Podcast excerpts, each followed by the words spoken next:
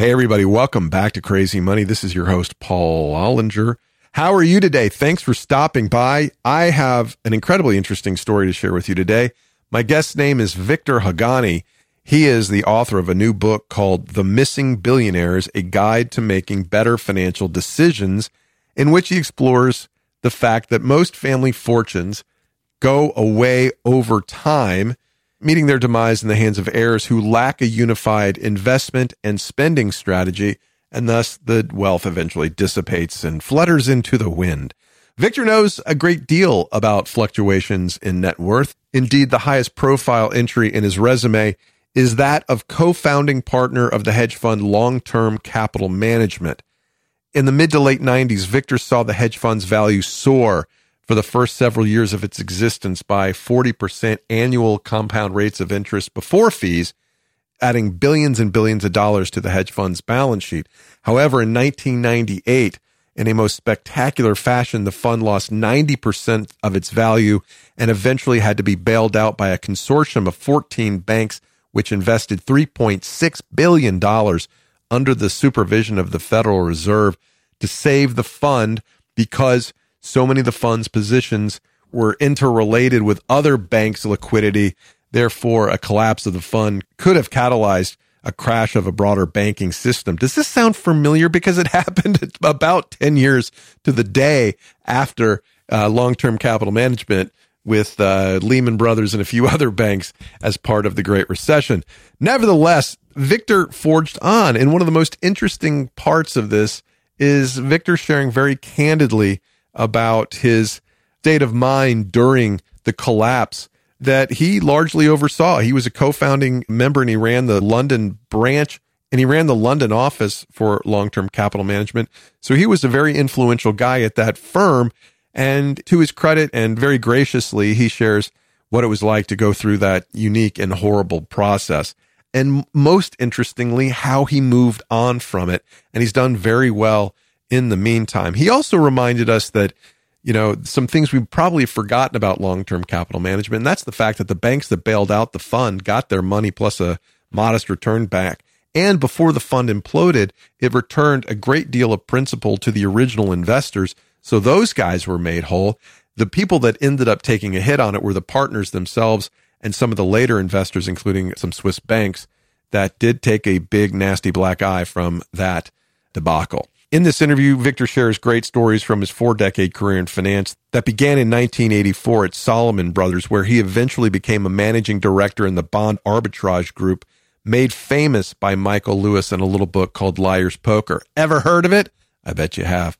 The book, as I mentioned, is called The Missing Billionaires, and it outlines a careful study of the academic literature on investing and the thought-provoking discussions Victor's had with friends, colleagues, and investors in all these years. He has concluded that savers can and should do much better, a philosophy that he puts to work at his wealth management company, Elm Wealth, that he started in 2011. Victor is a graduate of the London School of Economics. I spoke to him from his home in Wilson, Wyoming, that is suburban Jackson Hole. Ladies and gentlemen, this is Victor Haghani. So are you in Jackson Hole today?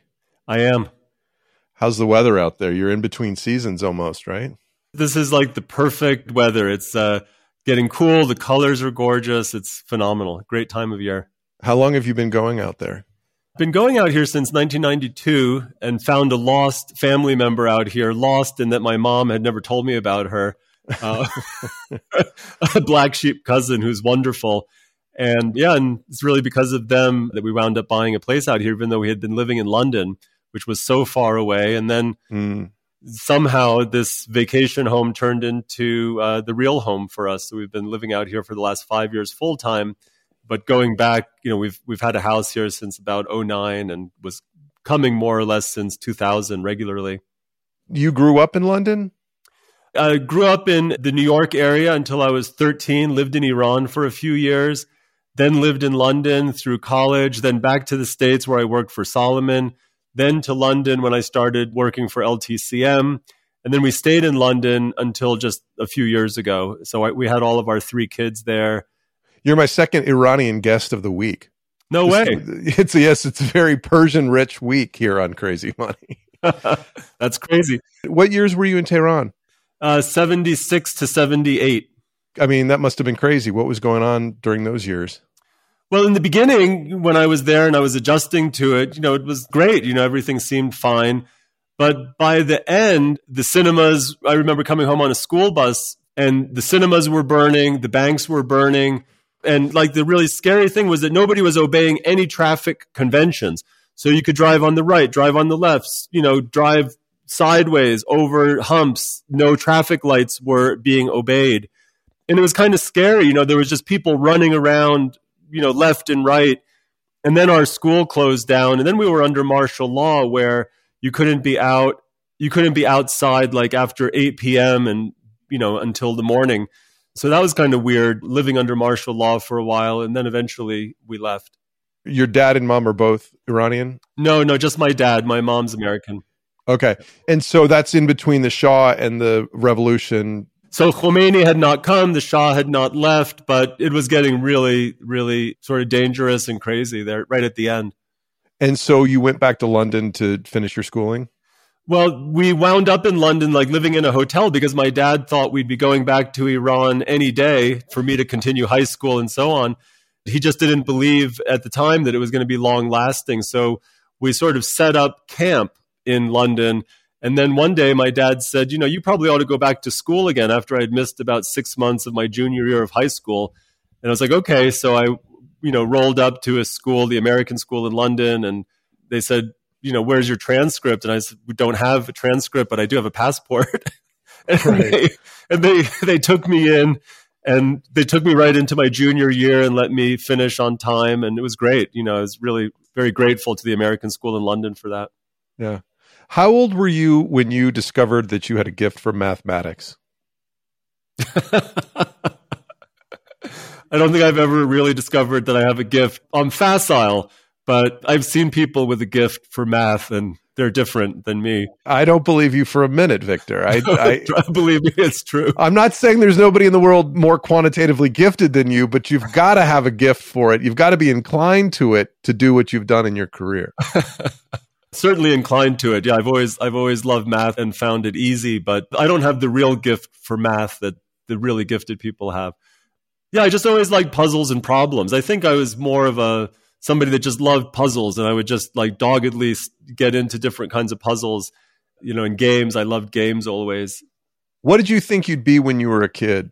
A doctor. You thought you'd be a doctor? A doctor. Yeah, I was like, I'm going to be a doctor. I told everybody. People would say, what do you want to be when you grow up? And I'd be a doctor. And I loved it. And then I don't know when it happened, but one day I stopped saying that. I have no idea when it happened. It must have been when people stopped asking me, for one thing. But that's a cultural stereotype, isn't it, though, that, Iranian parents want their sons to be doctors? Maybe, yeah. Maybe I said it, and then there was so much smiling that went on. That I could say, but I really felt it. And I remember I loved animals. I had so many pets growing up. I was also really into, cutting them up when they were dead, So I did a lot. I was really into dissecting everything. And I had some nice knives. I used to build models. I did a lot of model airplane stuff and all that. Honey, Victor's cutting on the neighbor's dog again. We need to... Okay, so you go to London School of Economics. That is not a pre-med school, I assume. The doctor thing went away well before that, yeah. I sort of woke up one day in London. I woke up one day and I was like, wow, I'm going to have to make a living here because, when we were living in Iran, before Iran, that I didn't feel that my family really had any kind of wealth. But in Iran, my dad seemed really wealthy.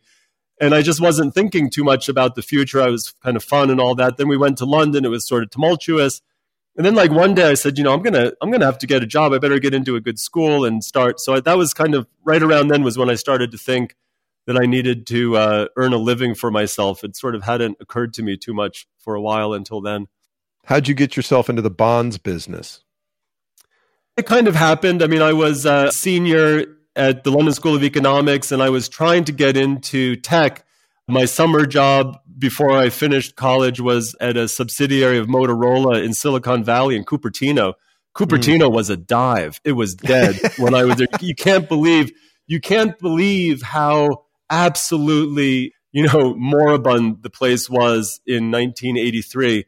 But anyway, I wanted to get into tech. I was one of the few people at the LSE who had was doing like a double major in computer science and finance. And so I applied to graduate school to do a master's in computer science, and I got denied from all of them because they didn't really recognize that I had much training in computers.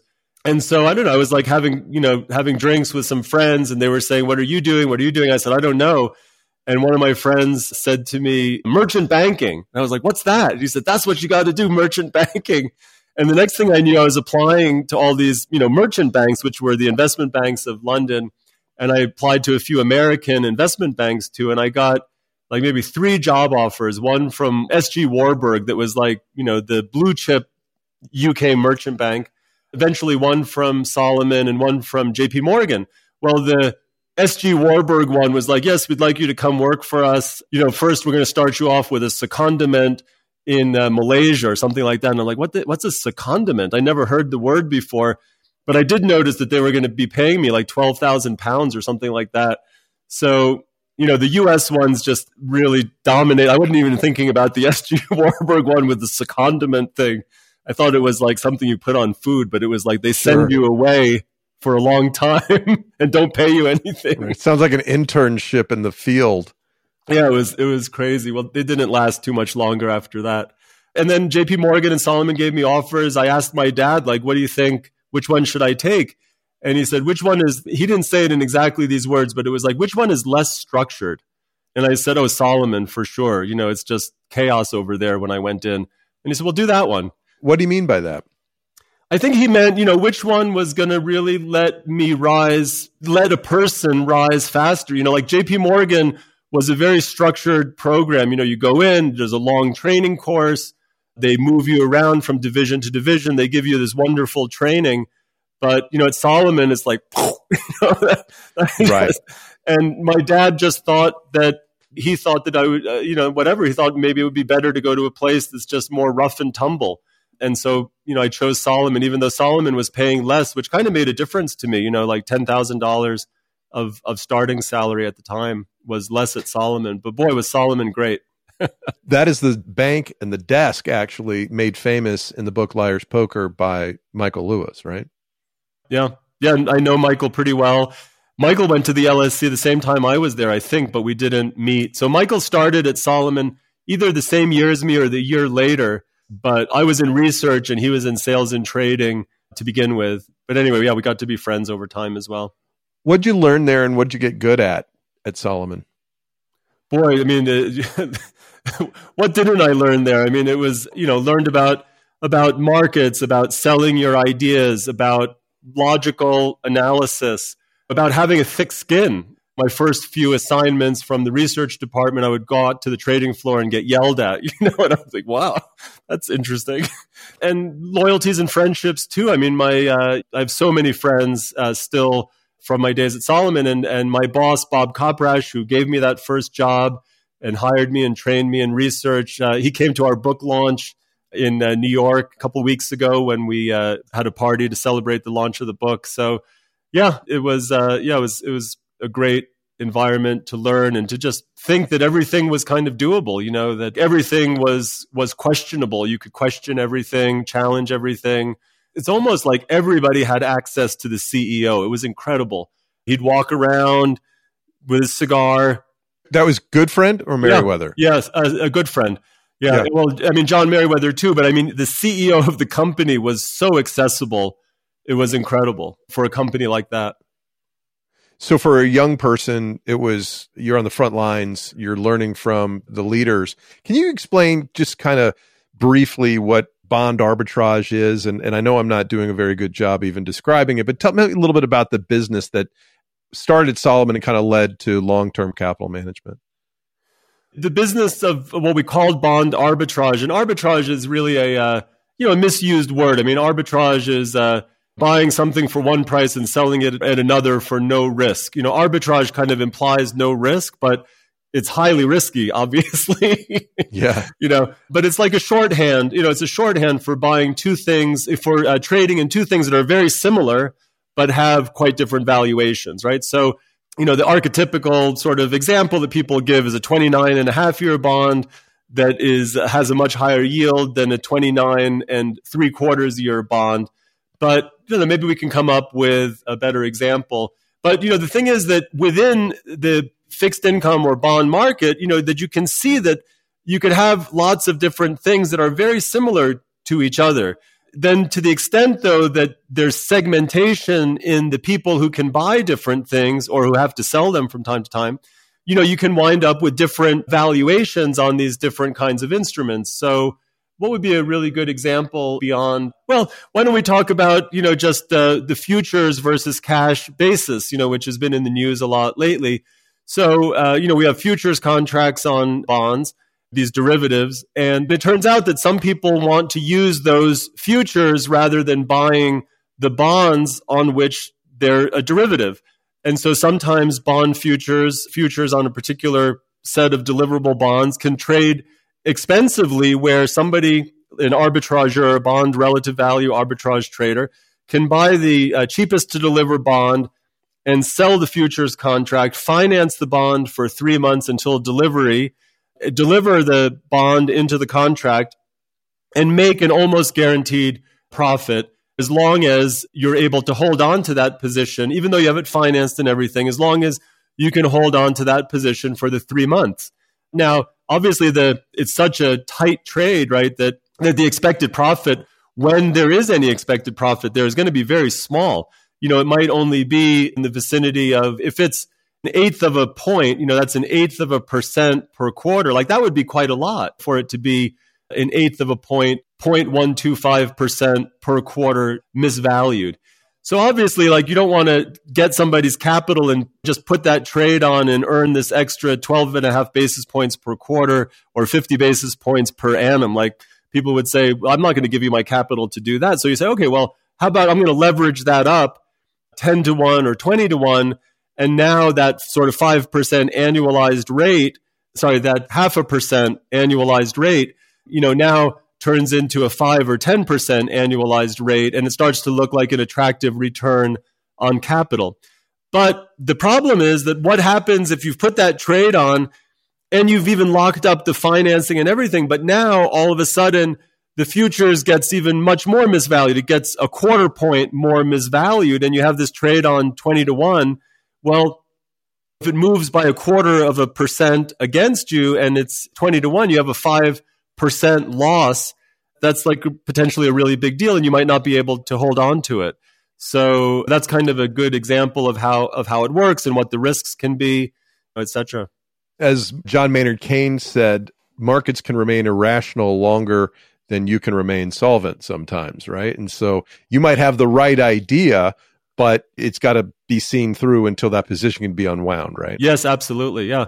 And that's what our book is about in a way, right? It's the sizing decision versus the selection decision, that you can make good investments, you can find the right investments, but if you size them too big, they can really hurt you. And it's not only, particularly if you use leverage, but even if you don't use leverage, having too much risk can really eat into your compound returns over time and leave you worse off, despite having identified good investments. So I want to talk more about long-term capital management, but this seems like a good time to introduce one of the concepts from the book that I found very interesting. Let's talk about the exercise of flipping a coin that I am certain will turn up heads 60% of the time. I did the exercise that you have on your website, and it was interesting, but explain the concept for us, please, and then we'll talk about how that's relevant to both how each of us manages our stocks and bonds and what happened for you over the course of your career. Sure. So 7 or 8 years ago, I think we did an experiment, my co-researcher Rich Dewey, where we set up a game, which is available on our website to play, where we program a coin to have a 60% chance of landing heads. And then we gave people $25 and said, you can play this game for half an hour, flip to your heart's content, make your bets, and depending on how things work out for you, we'll pay you however much money you've made up to a limit. And we didn't tell them the limit, but it was $250. And if you got close to it, we told you were close to that so they could sort of taper down and stop at hitting that limit. And what we found was that people playing this game sort of didn't have a really good toolkit for how to play it in a sensible way. A few people did, But by and large, you know, we saw all kinds of erratic kind of betting. And like 20% of the people went bust, actually, even though they were betting on a coin that has a 60% chance of winning. Yeah. So it really gave us this, it really strengthened our belief that this question of how to size your bets needs more attention and education and discussion out there. So that was the coin flip experiment. We wrote it up in a journal eventually. And, you know, it was really fascinating. And it's still fun. I still like playing the game. I think one of the crazy things in playing the game is just how, like, every other time I play it, I'm convinced that our random number generator isn't working, because random just never really feels random, you know. And of course, here we are. We have all these really sophisticated, trained people playing it. And they would occasionally, they just couldn't resist betting on tails, even though they knew it was crazy. It was like, well, I got four heads in a row. I had to bet on tails. That was just one of many different strange things, strange behaviors we saw in people playing the game. So I think it would be interesting if I could write a program or have a program and just give it the rules and let it play, as opposed to me playing it and having to make a decision for every single flip of the coin, both on what I'm going to choose and how much I'm going to bet.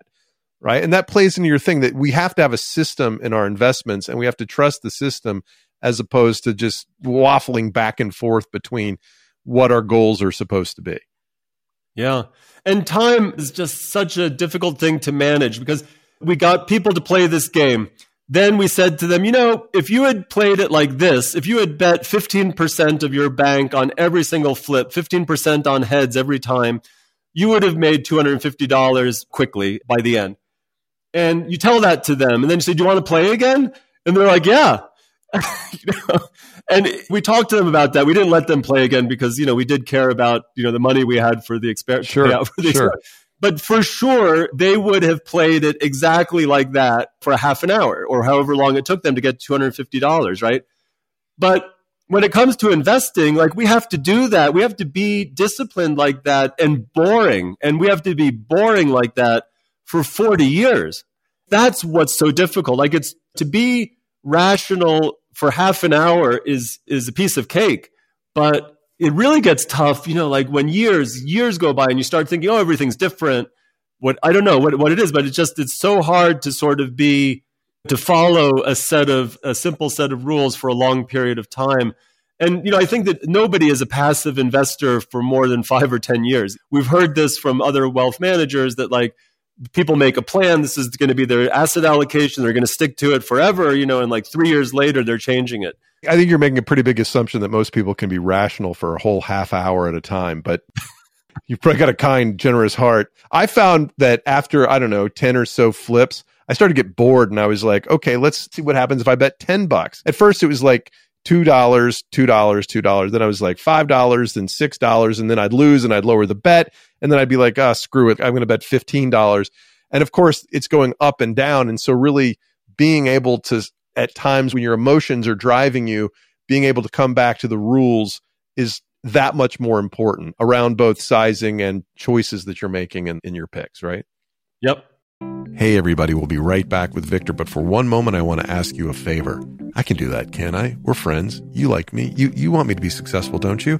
Well, then go to the show notes right now, please, and click on the link to rate and review Crazy Money. As an independent podcaster, the only way other people are going to find out whether or not Crazy Money is worth their time is if you, the loyal, fabulous, good-looking, kind to animals listener, goes on there onto Apple Podcasts and writes a review and says, hey, person who doesn't know what Crazy Money is because the title is wildly nonspecific and perhaps distracting, you should be listening to this because Paul is interesting, Paul is funny, he gets great guests, he asks good questions, he cares, and I get something out of it. So please do that. Hey, and while you're in there, why not click on the link to subscribe to my Substack? What is Substack? Well, Substack is basically a blogging platform for the newer age of the internet world. So every 2 weeks, you'll get an essay from me directly into your email inbox with some thoughts on money, the meaning of life, and assorted things that piss me off.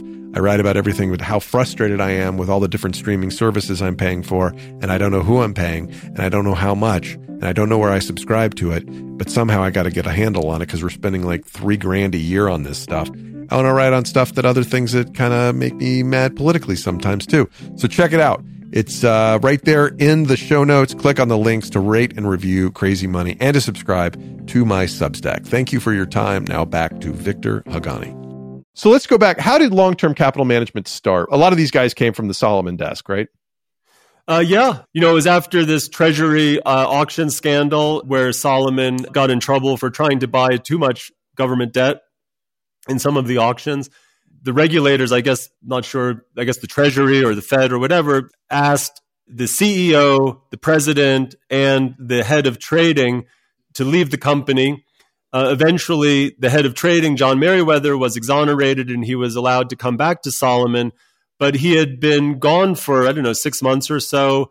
And there was a new CEO in charge of the firm. A good friend and Strauss weren't able to come back. I guess they were not given the same treatment as John Meriwether was there. But John, was outside the company and, a lot of people had come to him and said, oh, you should start a hedge fund and we'd love to invest with you. Coming back to the firm was just a little bit less attractive to him than the alternative of doing that. So he decided that he would start this hedge fund and sort of one by one, a number of people joined him that weren't at Salomon, weren't full-time at Salomon. So Bob Merton and Myron Scholes joined. Maybe Myron was a little bit later, but Bob joined right in the beginning and a few others. And then some of my partners at Salomon started to leave one by one. And I decided to leave as well. I'd just gotten married and I thought it was, I thought it would be a great adventure. And I wanted to stay with John and with some of the other partners who had left. I don't know what number partner I was that had left Salomon, but I was probably one of the earlier ones that left to join John, and Eric had left before me. And that was it. We got a lot of interest from people to invest with us. We liked the idea of being able to invest our own money in our business, which we weren't really able to do at Salomon. And, it was just a really exciting kind of fun adventure. We had lots of long-term plans for what we were going to grow the business into and do with it that were unfortunately cut short. And what was the theory that what was the secret sauce behind your business model? The secret sauce. Yeah, it doesn't seem too secret now anymore. I have to remember. Jeez. Yeah, that's part of the problem, because a few years in, what you guys were doing was really working well, and then other people started to do it, which makes... It was not a very well-kept secret, once we were out. In the early days of what we were doing, when we were doing it at Salomon Brothers, it was really, the secret sauce was bringing together quantitative models for evaluating the relative value of different securities, together with good understanding of flows and the financing market for these things. And, what were the segmentations, what would be catalysts to make things revert back to more fair values, et cetera. And so, I think that's what we brought to LTCM as well. And that's what we were doing. We were trying to do this combination of trying to understand what was driving the flows, how far the flows could go, together with, having an idea of what the valuations looked like, what the carry would look like also. Some of these trades many of these trades didn't need to converge. They just needed to age. So some of them would have a date with destiny where they would converge if you could hold them, like the example I was giving earlier of a 3-month bond versus futures trade. Those certainly don't seem too secret these days.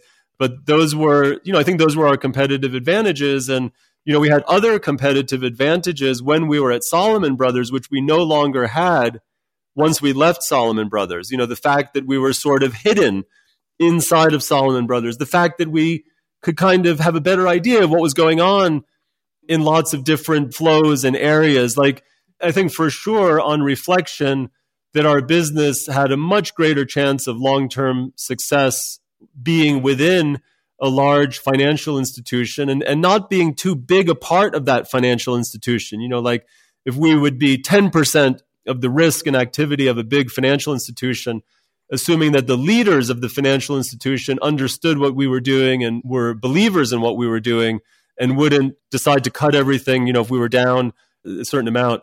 So anyway, I think that was another secret sauce that we left behind at Salomon. You're talking about quantitative models. You had big time brains at this shop. You had 2 Nobel Prize winners, Merton and it was Scholes, right? The co-author of the Black-Scholes formula, which is a formula for which he won the Nobel Prize that helps price options.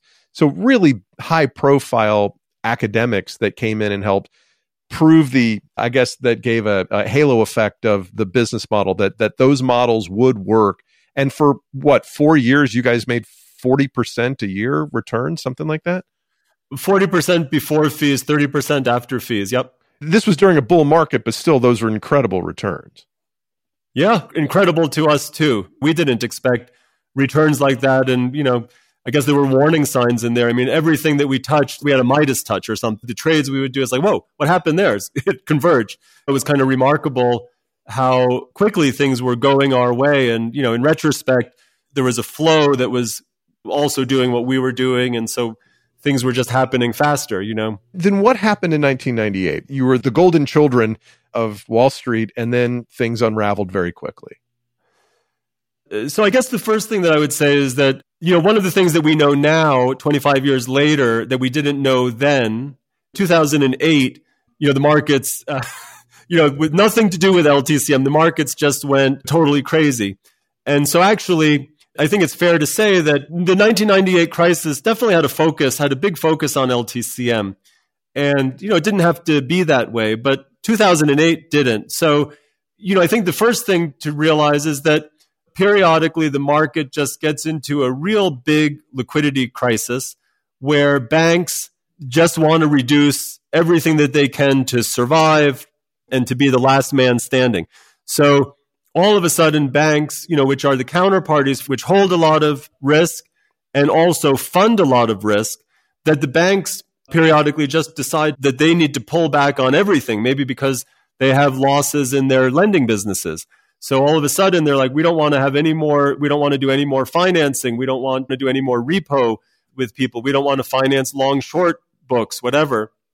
That just causes a really big crisis in all kinds of valuations as players that hold these positions have to unwind them and find other people to take them. But it's really hard because nobody wants them without leverage and there's no leverage around to get them. So they almost have to move to a point where they become attractive trades with much less leverage. So I think that even though the 1998 crisis and what happened to LTCM was like very particular to LTCM and was very particular to some of the mark-to-market losses that we suffered in 1998 were very much the market sort of saying, whoever winds up with these positions is going to have to take them off and they're going to have to buy this back. And so let's just buy it first so that we can sell it to them later and that sort of thing. But at the same time, I would say that the type of crisis that washed LTCM away, you know, is a crisis that probably comes every so often. And unfortunately, our positions were too big, and we thought we had a lot of contingent capital. We thought that it would be easy to raise capital from all these people that were dying to invest with us when things were going well. Right. You know, and so as we started to lose money, we went out to all these guys, and it's like, hey, you know, we think, you know, we want to open the doors. We want you to come in. We think the opportunities are attractive. And many people said, yeah, we're in, and we'll invest, but we'll only invest if you raise this amount. And we were like, okay, we're really close, but it just kept moving away from us. But we were close.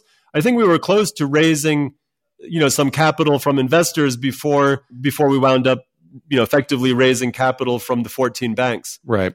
You talked about the liquidity crisis. The models were supposed to be able to predict that kind of thing, but in the end, they didn't. Is that correct?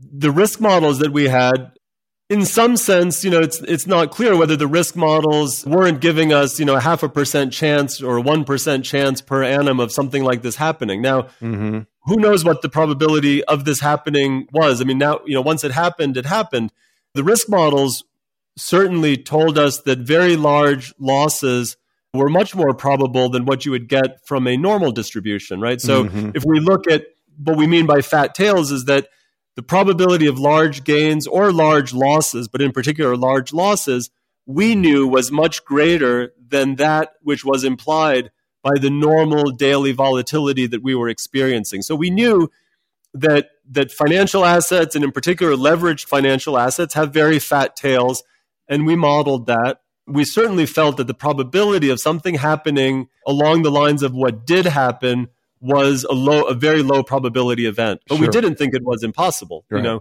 know, We thought it was a very low probability event. You know, and we thought that the expected returns and compensation for taking sort of the normal variability and this very fat-tailed variability and of probability of losses, you know, we thought it was worth it. We thought the return warranted taking that risk. And of course, for most of our investors, they were investing, you know, 1 or 2% of their wealth or capital with us. You know, we weren't, wasn't like if we're taking grandma's savings and speculating with it. We had none of any grandma that we knew of. We didn't have the majority of anybody's savings except for our own. You know, which I think is a really, you know, interesting lesson from LTCM in terms of just thinking about how much skin in the game is right for a person that can invest in their own business. We'll come right back to that after a couple more personal questions about when this starts to happen. Now, I remember I was in sales and the stakes were much, much lower. I was making, I don't know, $250,000 when I was 32 or something. And in the beginning of the dot-com bubble unraveling, I remember looking out into my sales pipeline and seeing just tumbleweeds. And the feeling I had in my gut was like, we're screwed. I mean, I felt sick to my stomach, but you're dealing on to the tune of tens of billions of dollars. What's it feel like when you see things starting to head over a cliff and there's not much that you can do? What was that like for you personally? It was terrible, terrible feeling. You know, however, that we also had responsibility to act. So it wasn't, you know, that we couldn't be a deer in the headlights. I mean, it was very just this terrible feeling, but we were also really busy and we were really engaged, you know, in terms of figuring out what's the right thing to do. And, you know, as everything was evolving, you know, there were many discussions, you know, we were evaluating a lot of options. So we were busy and engaged. You know, it was later on after we had gone over, crashed, and now we were in this position of unwinding things. The feelings got more poignant and acute. It took a while to get over all of that, for sure. It was really painful. I mean, it was made, for me personally, it was made substantially less painful than otherwise by a feeling of community with my partners, with my family, with my friends. You know, it was embarrassing, but, you know, it was all in good faith, and the biggest losers were us. I mean, at the end of the day, we were the biggest losers. I'll tell you one funny story. I think you're going to, you know, because I know you have a sense of humor. Just one funny story. I think it's a funny story looking back on it. So after we lost all the money, you know, we still had outside investors in the fund, although we had dividended a lot of our earnings to most of them at the end of 97. But, you know, we lost a lot of money for the investors that were still with us in 98. And John Meriwether and our partnership, we decided we were going to go to every single investor and tell them exactly what happened and apologize to them and tell them how it happened and what happened. And, you know, you don't need to read about this anywhere. We're going to tell you exactly what happened. And so I was in Europe. John came over to Europe and we went to all of our European clients around the continent, in particular in Germany and Switzerland and so on. And we would go into these meetings and John would start to tell the story. And, you know, we were doing, you know, 3 or 4 or 5 of these meetings each day and traveling around and so on. Like after this third day of this, John would tell the story. And I was like in this sort of dream world where I started to like think to myself, okay, this time it's going to have a different ending. Like, come on, John, give it a different ending this time, you know, because it just was like so surreal, you know, that I just couldn't tell reality from imagination at that point. He was telling this story and it was like, well, maybe this time it's going to have a different ending and, you know, and I'll wake up or something. But anyway, yeah, it was really painful. I was interested to learn actually in chapter 8 of your book and in some other research I was doing that, as you said, when I think about long-term capital management, I was like, oh, that hedge fund blew up. Everybody lost all their money. Some people lost a lot of money, but not everybody. Like you gave 3/4 of it or half of it back at the end of 97, like you just mentioned. Yeah. So at the end of 97, we dividended out all the profits to all the investors pretty much. And as a result of that, almost all of our investors had a positive IRR on their investments, you know, because we had made so much money over those first 4 years. So almost all of our investors made money. The typical investor made a 20% IRR actually on their money, our early investors. Because remember, we closed the fund pretty early on. We just had these early investors and like all of us, you know, they compounded up really fast. And we gave this dividend, which everybody was unhappy about that we were making the dividend to, because they wanted to stay in the fund, right? They wanted to stay in the fund and, you know, keep compounding. And we were like, well, the opportunities are limited, and, you know, we don't want to get too big, and we want to keep, you know, a good return, and, you know, and we want more of the alpha for us partners, you know. Well, you got it. So, yeah, we got it. Exactly. Exactly. Very few investors had a loss. Unfortunately, you know, UBS was one of those investors that had a loss, you know, that it's kind of a long story that can be read about elsewhere. UBS lost, you know, hundreds of millions of dollars. But away from that, very few investors lost money except for us partners. As you said, we got just what we wanted, you know, more of the return. And that's really the whole, by the way, that question is the focus of a Harvard Business School case study. That's a great case study in finance, where Andre Perold, one of the professors there, wrote this case study up. It's very realistic. And it says, okay, you know, it's 1997, you're at the end of 97, and the partners are debating whether to pay out this dividend or not. What should they do? And I think that's a fascinating question. We had a lot of internal debate. I came down in favor of making the dividend, which, you know, I look back on now as a mistake.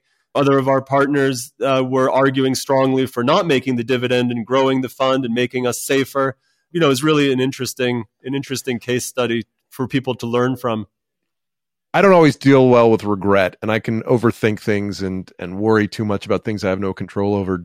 Did it take you a while to just stop saying woulda, coulda, shoulda about what went down? Yeah, sure. But the main part is that it did stop. Yeah. I mean, I think that's the lesson for people. What's interesting in the experience is, yeah, I mean, it did stop. You know, it went on for a while. I don't remember exactly how long, but it stopped. Yeah, I mean, what do they say about what do we regret at the end of our lives? You know, what we regret are the things that we didn't do, right? I think that's what people say. And I think there's a lot of truth to that, because, you know, we get to the end of our, you know, as our lives go on, and especially if things are okay for us, if we're healthy, if we're happy, if our family is doing well, we kind of realize that, okay, who knows what would have happened on some other path? We can't choose some other path and be sure that things would still be good. And I think that I've learned so much from going through that experience and kind of seeing, wow, you know, like, I'm not sure, I'm not going to say some things out loud that should not be said out loud. So I'll just stop there. But I think there's a lot of shared experience that people have with going through really difficult times and coming out the other end and realizing, wow, you know, like, it's okay.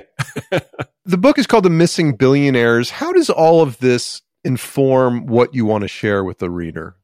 Not just long-term capital, but your career as a whole. You want to give the reader a deeper understanding of markets and their own behavior as investors. What is that you want to impart on them?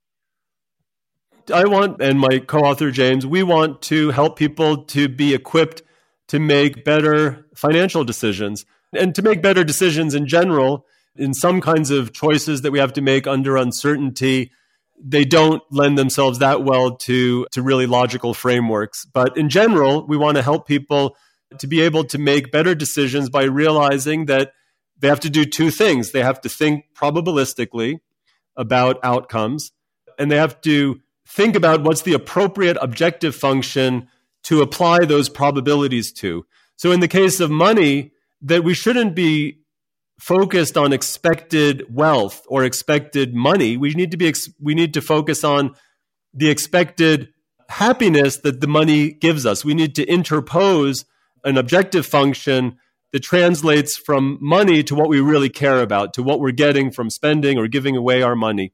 This general idea of having an objective function that really thinks about, you know, like, okay, are these negative outcomes just much, much worse than the positive outcomes are positive, you know, can be applied in many different types of decision. But, you know, I think that the general idea of both having a probabilistic approach to thinking about decisions, you know, not just focusing on the most likely outcome or the base case outcome, but really thinking probabilistically and having an objective function that is appropriate for you in terms of what you care about. And, you know, as I say, it works pretty well. It works really well for when it comes to money and wealth. And it works well in lots of other decisions too. And, you know, the decision theory behind it all was really developed more generally. And it just so happens that it works really well when you start to get into money, because money is fungible. You know, preferences over different kinds of goods or experiences are not as fungible and can be more difficult. And you get all kinds of weird, funny kinds of preference reversal things, you know, that can happen. But when it comes to money, it's kind of a good way of thinking about things. So when you talk about expected utility, that's kind of an economist's romantic way of saying, what do you want in life? What are the things you want to be funded? What kind of a lifestyle? How much do you want to work? How much do you want to play? And then everything has to work back from that. Because for these generations of billionaires that are missing, that you say, that you refer to in the title, the Vanderbilts, who should have hundreds of billionaires' descendants, that they've gone through their wealth because their plan didn't meet their lifestyle. Is that right? Our best hypothesis for what made it difficult for a lot of these families is that they took too much risk, and a lot of risk that they weren't being compensated for. And that risk really ate into their compound returns. What kind of risk was it? I think in general, it was taking a lot of concentration risks. So, you know, the Vanderbilts might have been very concentrated in railroads and transportation, you know, instead of having a much more diversified portfolio. So, you know, a single stock has volatility of 30 or 40% a year, whereas the stock market at large, you know, is more like 15 to 20% per year of variability. And that extra risk, if you're taking that extra risk and you're not getting more return for doing it, it really hits your compound return really dramatically.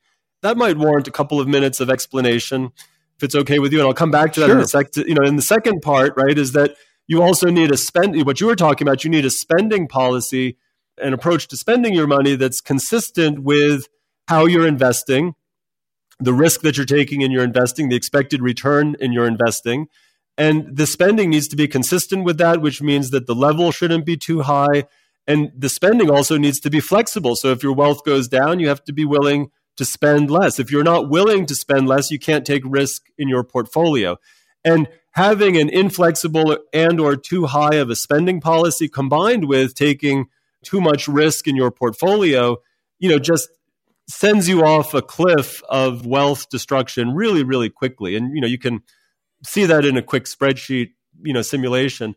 You know, what I mean by risk eating return, right, is let's start off with a really simple example. You know, you have some investment which makes a 50% return one year and it loses 50% the next. Well, your average return is zero, right? Plus 50 and minus 50 average out to zero.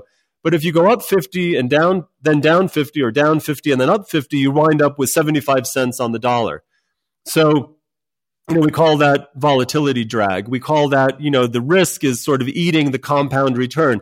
The average return is zero, but your compound return is minus whatever, 12.5% a year per period. Well, that seems like a contrived example. It seems like a silly example, but let me give you another example that's a little bit more realistic. Let's say that I give you a crystal ball and I say, okay, here's an investment portfolio. It's a concentrated set of stocks, but I'm going to guarantee you that over the next 100 years, the average annual return that you will earn will be 5% a year above the risk-free rate. Guaranteed. That will be the average. But it has 30% volatility per year. So one year will go up 35%. The next year will go down 25%. But it's going to average out. One year might go up 15%, you know, whatever. But on average, you'll make 5% a year, the average annual return, and the volatility will be 30% a year.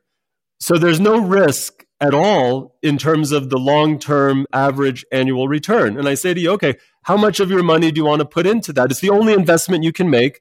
You're wealthy. How much do you want to invest in that?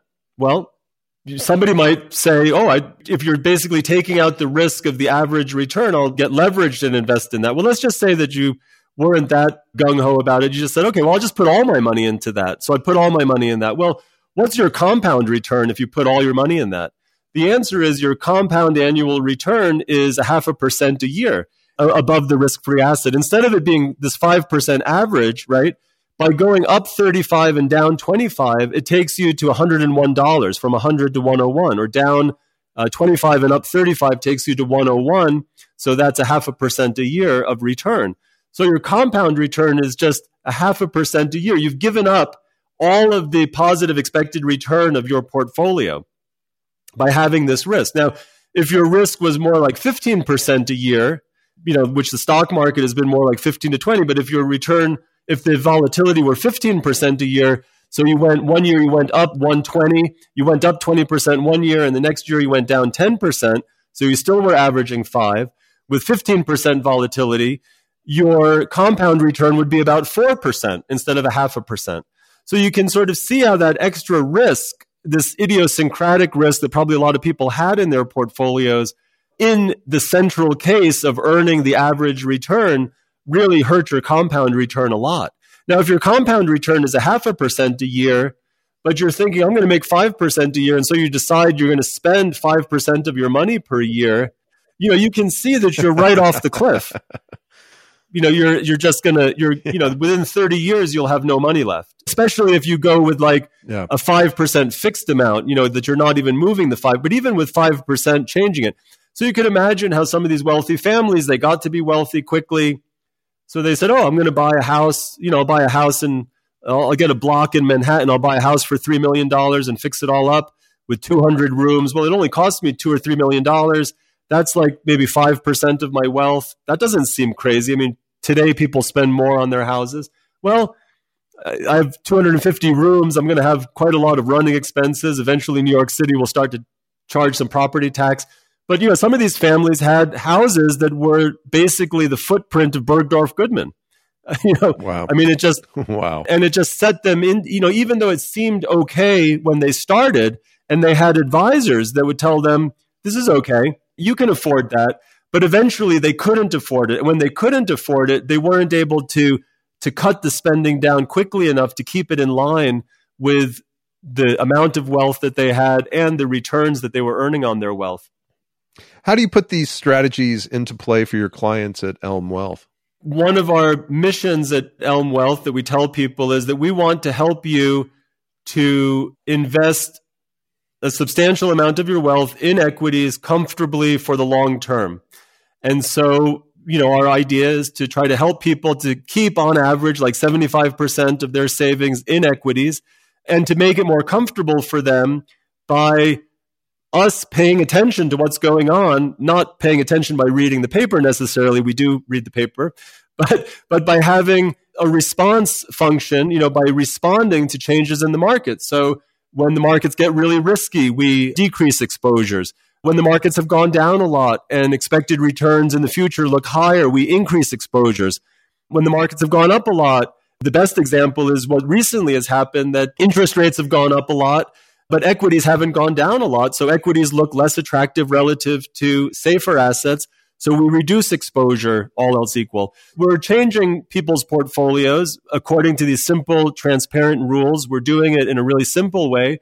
We're not doing any sort of mean variance optimization. You know, we're just doing it in a way that a client could do it, you know, on a piece of paper themselves if they had the information.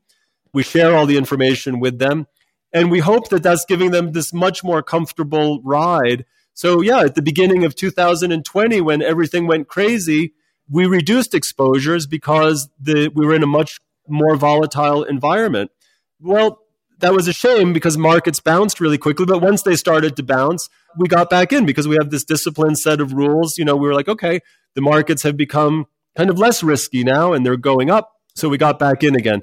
You know, overall, 2020 was okay for our clients, but in terms of returns, but in terms of the ride, I think it should have felt pretty good. You know, that here are my guys, they're decreasing my exposures when it seems like the world is coming to an end. I like that. Okay, the world the world rebounded faster. Okay, but then we got back in again, you know, so we didn't, you know, we obviously, you know, missed out. That's what we try to do for clients, just a lot of communication, a lot of education, a lot of transparency, just keeping it simple. And just by keeping the fees really, really low, we charge 12 basis points. By keeping fees low, you're just really affecting people's expectations. Like people know that when you're charging 12 basis points, you know, that they shouldn't, they have reasonable expectations for what you can achieve and do for them. We're trying to give them the market returns in an efficient, risk-adjusted way using a simple set of rules. And they know not to expect more from us, you know, that from what we're doing. So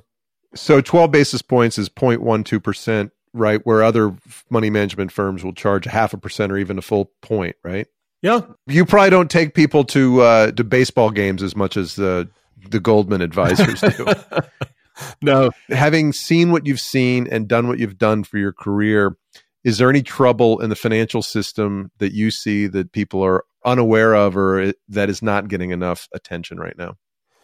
You know, I think that systematic risk and crisis and so on is just always nearby. You know, it's never too far away. And I think it's sort of hard to assess whether it's more or less likely at any point in time. I think it's ever present. We have a financial system which has a lot of leverage in it. And it's always been that way because we have fractional banking. This is how it's been for 150 years or whatever, or I don't know, or hundreds of years. You know, we think having banks as intermediaries, you know, is good for long-term economic growth. And so, you know, we have a financial system where there is just a mismatch built into the system, not only in the banks, but then, you know, all throughout the system as well. Now that changes over time. It ebbs and flows. At some times, you know, there's more or less leverage, but, you know, any reasonable amount of leverage that we have, you know, today's leverage, 10 years ago leverage, whatever, it's always enough leverage for a really big problem to happen. And then the other thing that we have, so we have a system where leverage is just part of the architecture. And then the other thing that we have is that we have people, you know, and that people have these tendencies that we've learned a lot about. We've learned a lot about it from all this behavioral economics research that's gone on. And we all are aware of it much more now. You know, we have herding behavior. We have this extrapolation behavior. People are willing to extrapolate from the smallest amounts of data, you know, long into the future. It's always going to be the way it's been the last 3 years. We have all these human behavioral foibles, and they're so hardwired in us. They're just always there and can sort of cause this endogenous risk to cause really big crises. So I think that I'm always worried and you know, I think that one of the reasons that I decided to invest in the way that we invested Elm is that I just didn't want to be exposed to that. I wanted to minimize my exposure to ever, you know, being caught up in a crisis and needing to sell something because I had too much risk or that I had any leverage at all. Yeah, I mean, I think that's what we can all do is set ourselves up to weather the crises, you know, by not getting out over our skis at any time and realizing, you know, that, yeah, I think a crisis is always around the corner. I mean, for sure, today, there's plenty to be worried about, but I think there always is, virtually always. An appropriate skiing metaphor from the man in Jackson Hole, Wyoming, Victor Haghani, the author of The Missing Billionaires. Thank you so much for your time. Where can our listeners find out more about you? You can go to elmwealth.com. You know, you can also just find us by typing in Victor Haghani. We'll take you to Elm Wealth as well. We also have a YouTube channel where we've got a few Elm Wealth YouTube, where we've got a few short videos that sort of talks about some of the things we were talking about here today.